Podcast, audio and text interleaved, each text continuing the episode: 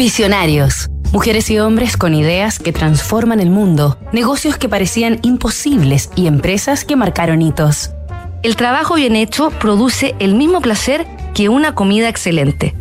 Carmen Balcells, la superagente literaria.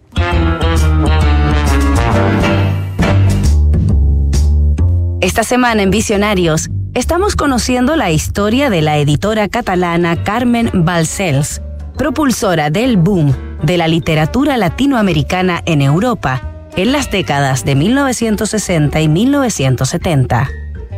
Carmen Balcells dio sus primeros grandes pasos dentro del mundo de las letras cuando era una veinteañera, trabajando como agente literaria en la prestigiosa editorial Seix Barral en la década de 1950.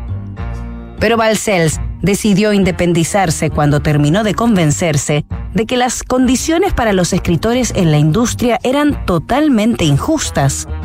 Mientras que las editoriales se quedaban con prácticamente todas las ganancias por las ventas de sus novelas, algo que los autores resignados o ingenuos obviaban agradecidos por el hecho de ser publicados.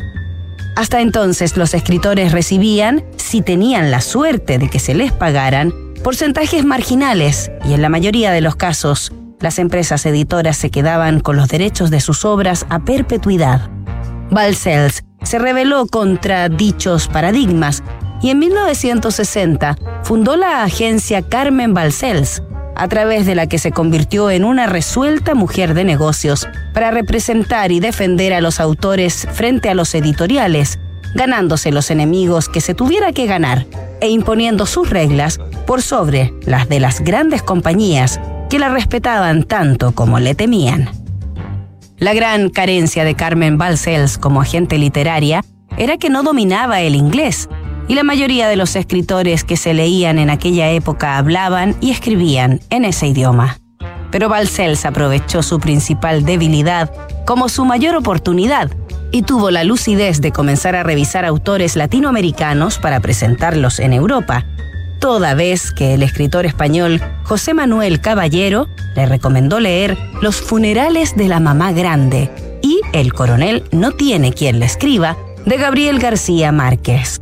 Balcells no tardó en contactar al colombiano, a quien reclutó para siempre como representado y amigo personal, haciéndole ver que los contratos que hasta entonces había firmado por sus libros eran miserables y ofreciéndole condiciones y garantías hasta entonces inimaginables para un escritor sudamericano.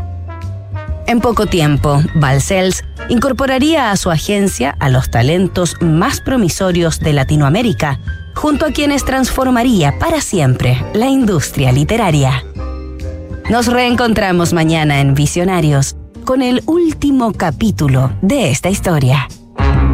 En 2022, PwC ha sido elegida nuevamente como líder mundial en MA por número de transacciones. Conoce al equipo de Deals y MA de PwC Chile y sus servicios en pwc.cl.